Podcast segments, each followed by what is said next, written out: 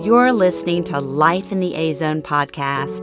I'm Peggy Sweeney McDonald, and these are my stories of moving back to my hometown in Louisiana after 36 years to live with my father and mother when she was diagnosed with Alzheimer's. These lessons of love, laughter, life, and loss are gifts of living in the A Zone, and I'm honored to share them with you. If this is your first time here, begin the journey with episode one and go forward. Thank you for joining me today.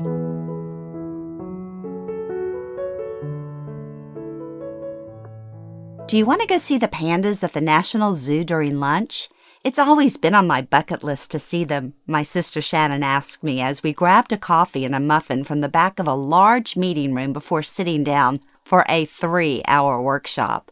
We both serve as alum advisors for our sorority, and we were attending the National Convention in Washington, D.C. with the sorority girls from LSU. It had been four long days of meetings and banquets. We definitely needed some fresh air. A walk to the National Zoo would do us both good. Sure, Shannon, that sounds great. Thirty minutes into the workshop, Shannon looked at a text on her phone and walked out of the room. She looked worried, but motioned for me to stay. I quickly pulled my phone out of my purse to see the text from Kelly on our sister's text thread. Mom is now on oxygen, and hospice has ordered a hospital bed for her room. Call me, Kelly had texted.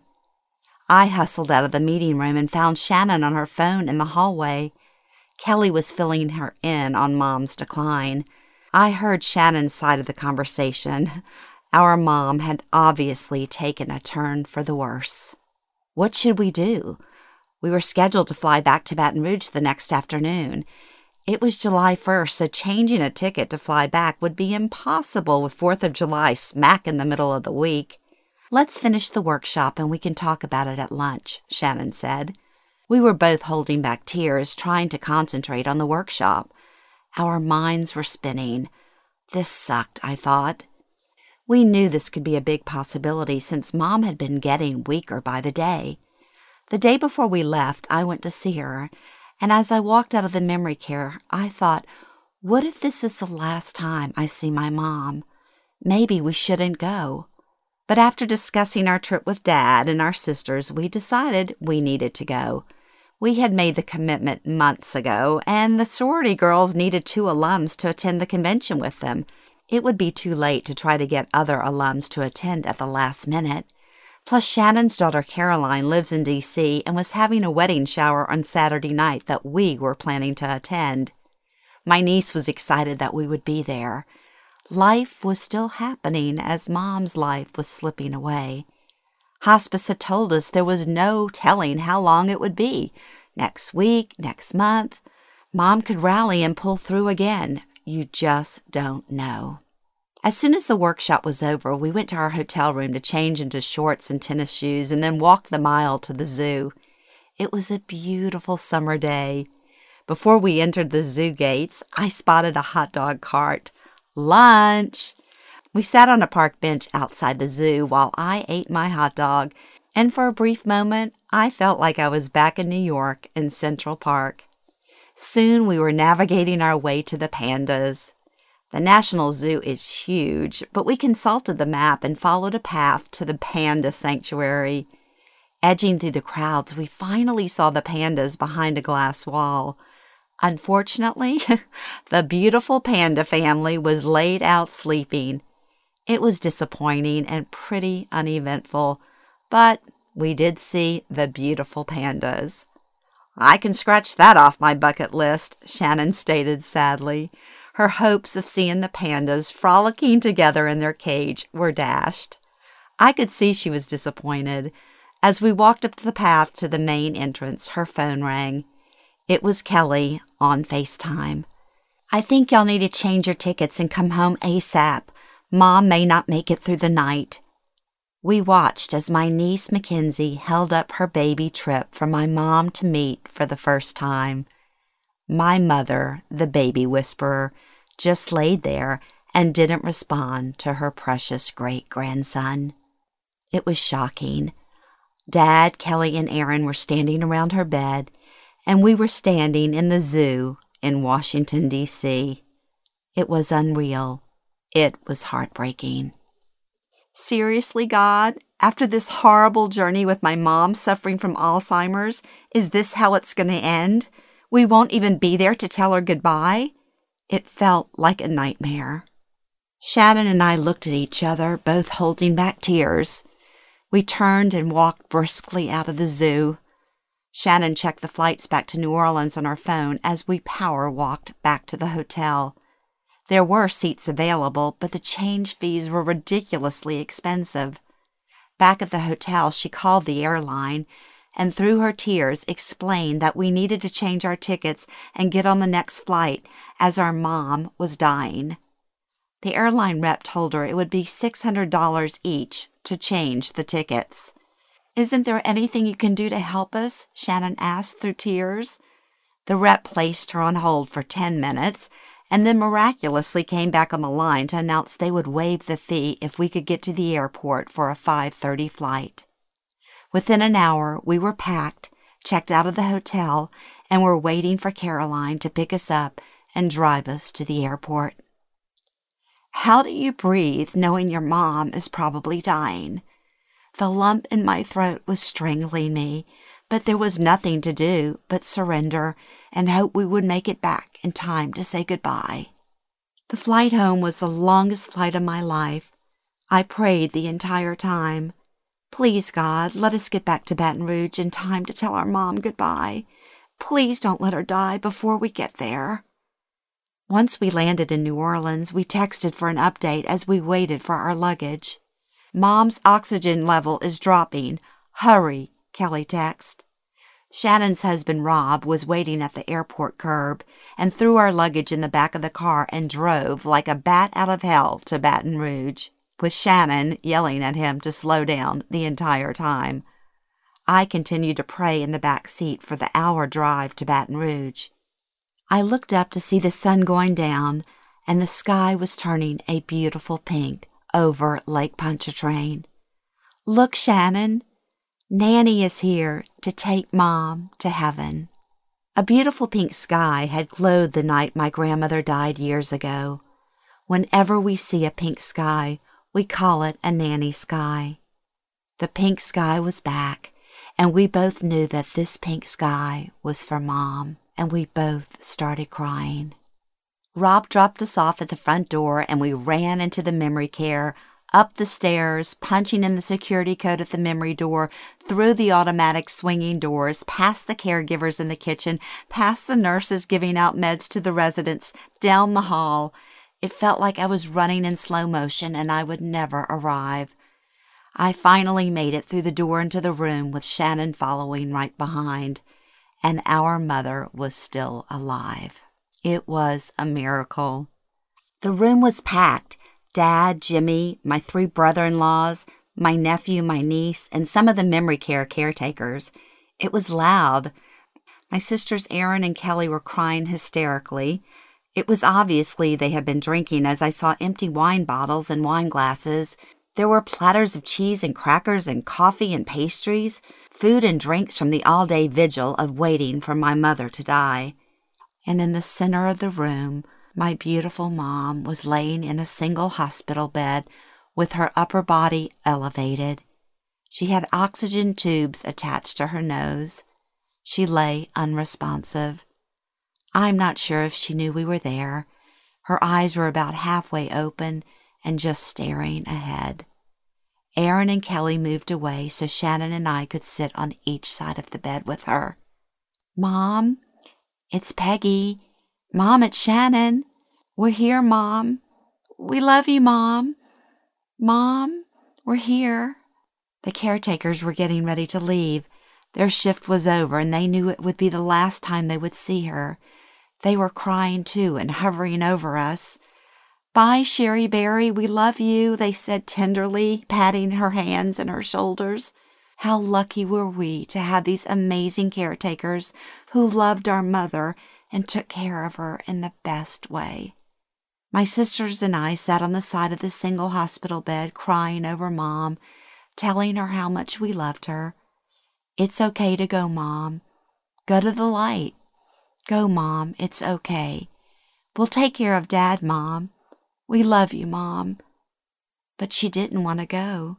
She was holding on. I took out my cell phone and began pulling up all her favorite music. We played her favorite Barbra Streisand songs, Memory, The Way We Were, People, and then I found YouTube videos from The Sound of Music. We sang along to my favorite things, Edelweiss and Climb Every Mountain. Dad sat in the armchair next to her bed and looked lost.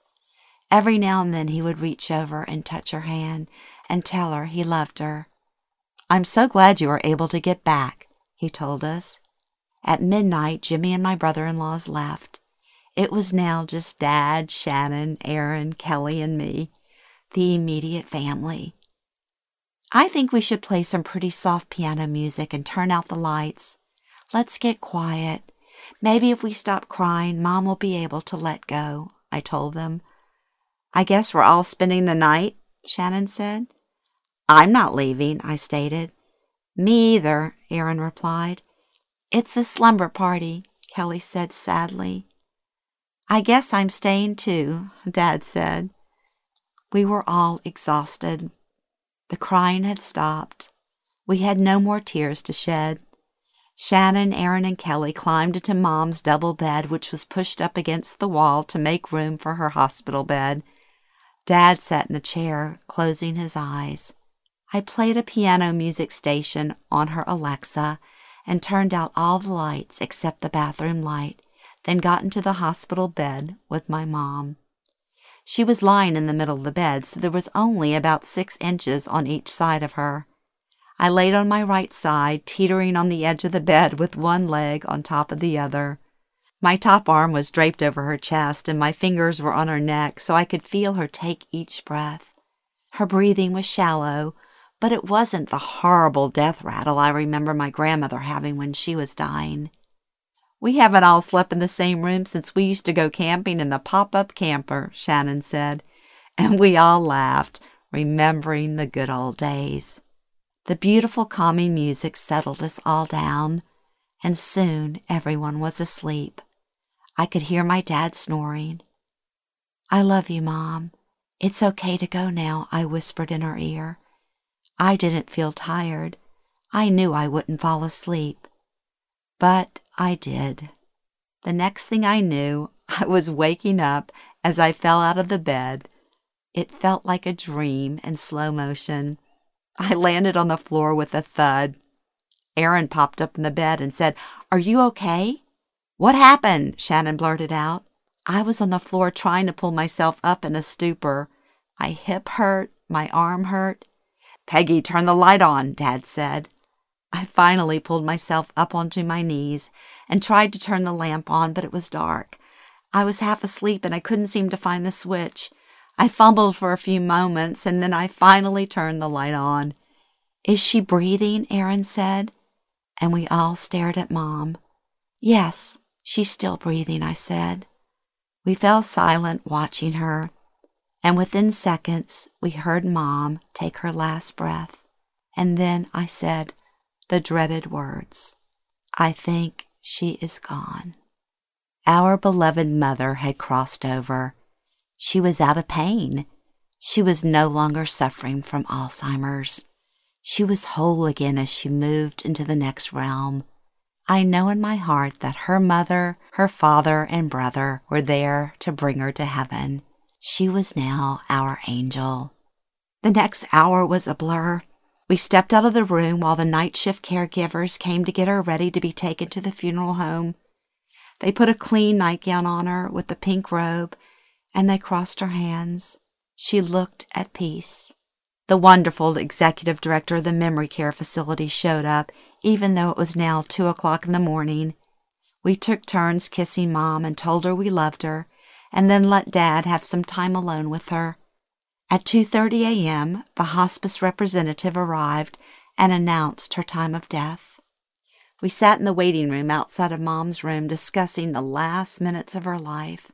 Thank God I fell off the bed, waking us all up. It would have been awful to have a caretaker come in and wake us up telling us our mother had passed. It was all strange and beautiful in a weird way. We all believe that our grandmother's spirit, or mom, pushed me off that bed to wake us up. Wake up! You don't want to miss this moment, I could hear Nanny say. There was nothing else for us to do. We were drained of tears and exhausted. We all walked to the parking lot. Dad and I got in his van. We were going to drop Kelly off at her house, and Erin and Shannon left in their cars. We all went home to get some sleep. I always imagined that on the day I lost my mom, I would be in the fetal position on the floor in the corner of my room, crying hysterically, unable to move. But that was not the case. We went home. I hugged Dad goodnight and told him I loved him, and we went to bed at 3:30 a.m. The phone started ringing the next morning at 8:30. Shannon wanted us to meet at the funeral home and then go to Mom's room at the memory care to move her stuff. I couldn't be frozen in my grief. I had to keep moving forward, grateful for the tasks at hand, grateful to not have to feel. I was numb, and I wanted to stay that way. The funeral home staff was wonderful and did everything in their power to make us comfortable with the very uncomfortable situation. My mother would be cremated as she had requested. We would have a memorial mass in a couple of weeks, giving us time to plan and to get all the out of town grandchildren home. By the time we arrived back at Mom's room, most of her furniture had already been moved out by my brother in laws. I packed most of her clothes into plastic bags to drop off at Goodwill. Before we left the room, I grabbed her little red plastic solar bird we had bought at the Dollar Tree a few years ago and stuck it in my purse. We said goodbye to the staff, thanking them for the loving care of our mother, then dropped the keys to my mom's room at the front desk. Walking out of the memory care unit, which was my mom's home for just over five months, seemed so final but I was grateful for the excellent care she received, and I found some freedom in knowing that we wouldn't have to come here anymore to witness her cruel fate of Alzheimer's. Back home, I placed the little red bird on our kitchen windowsill, and soon the wings began flapping from the sunlight. There was something comforting about that little red bird. They say when you see a red bird, it is your loved one telling you that they are thinking of you. Mom, I will be thinking of you every time I look at this little red bird on the windowsill. Two days later, Dad and I visited Father Uter, who would say the Mass at the cathedral downtown for Mom's memorial Mass. He was our parish priest when we were growing up and had renewed my parents' vows for their 50th anniversary years ago. Mom loved him and would be very happy. Dad was pleased that he would say our Mass. We went to the cathedral downtown and set up the Mass and rented out their parish hall for the reception. I planned to write a tribute for my mom, but I procrastinated for days before finally sitting down and writing it. It flowed freely. I felt Mom's presence guiding me, and in my heart I knew she would be proud of me and would love every word. On Friday, July 16th, we celebrated my mother's life. The church was packed with family and friends. The beautiful picture I took of my mother standing in front of the pink azaleas in her favorite pink jacket in the backyard was blown up, framed, and set on an easel to the left of the altar.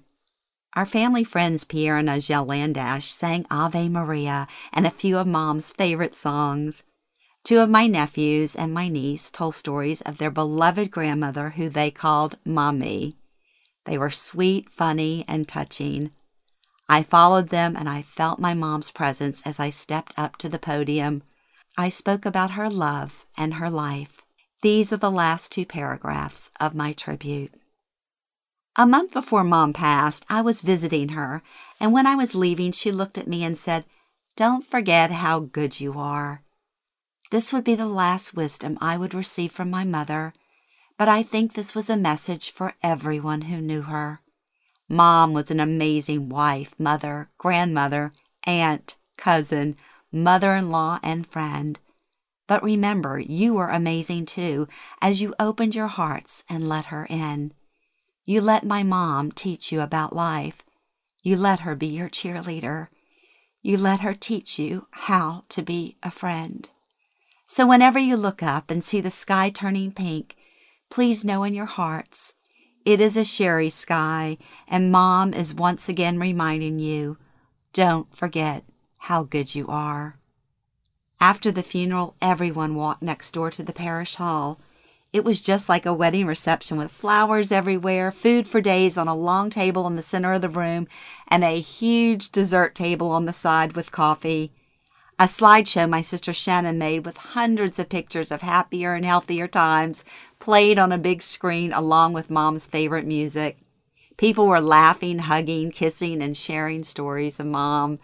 It was joyous and exactly how my mom would have wanted it. Mom, this party is for you, I thought, looking around at all the people who adored my mother, the people who my mom loved so much. Peggy, I have to tell you, your mom was with you on the altar. My mother's dear friend, Miss Pat Delage, told me at the reception. I know, Miss Pat, I felt her too. Peggy, when you were giving your mom's tribute, the sun was coming through the windows and the back wall of the altar was filled with pink light. It was perfect and it gave me chills, she exclaimed. I hugged her close. I didn't want to let her go. Thank you, Miss Pat. I needed to hear that. As we carried out the extra food and flowers to our cars, the church secretary told me, I've never seen anything quite like this for a funeral. Your mother was so loved. Yes, she was. Two days later, as the sun was going down, the sky turned a brilliant pink. I began to get texts from family and friends who saw it and took pictures. Dr. April, who is my mother's doctor and a family friend, posted her pink sky pictures on Facebook. It's a Sherry sky. We will never look at a pink sky again without thinking of your mom.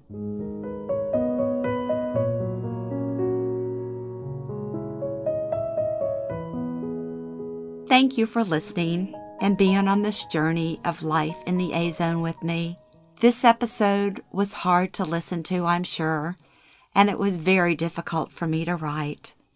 I needed to take a break during the holidays before writing it, Sharing my stories has been healing for me and for my family, everyone who knew my mother, and everyone who has lost someone they love, but also for anyone going through the Alzheimer's journey. But it has also been life affirming too, reminding us to live each day to the fullest. Life can change in an instant, so embrace every minute, the good and the bad, and hug your loved ones tight. Happy New Year.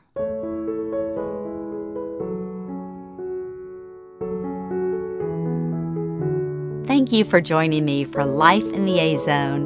Look for new episodes each Wednesday. Please share, subscribe, like, comment, and follow on Facebook, Instagram, and Twitter.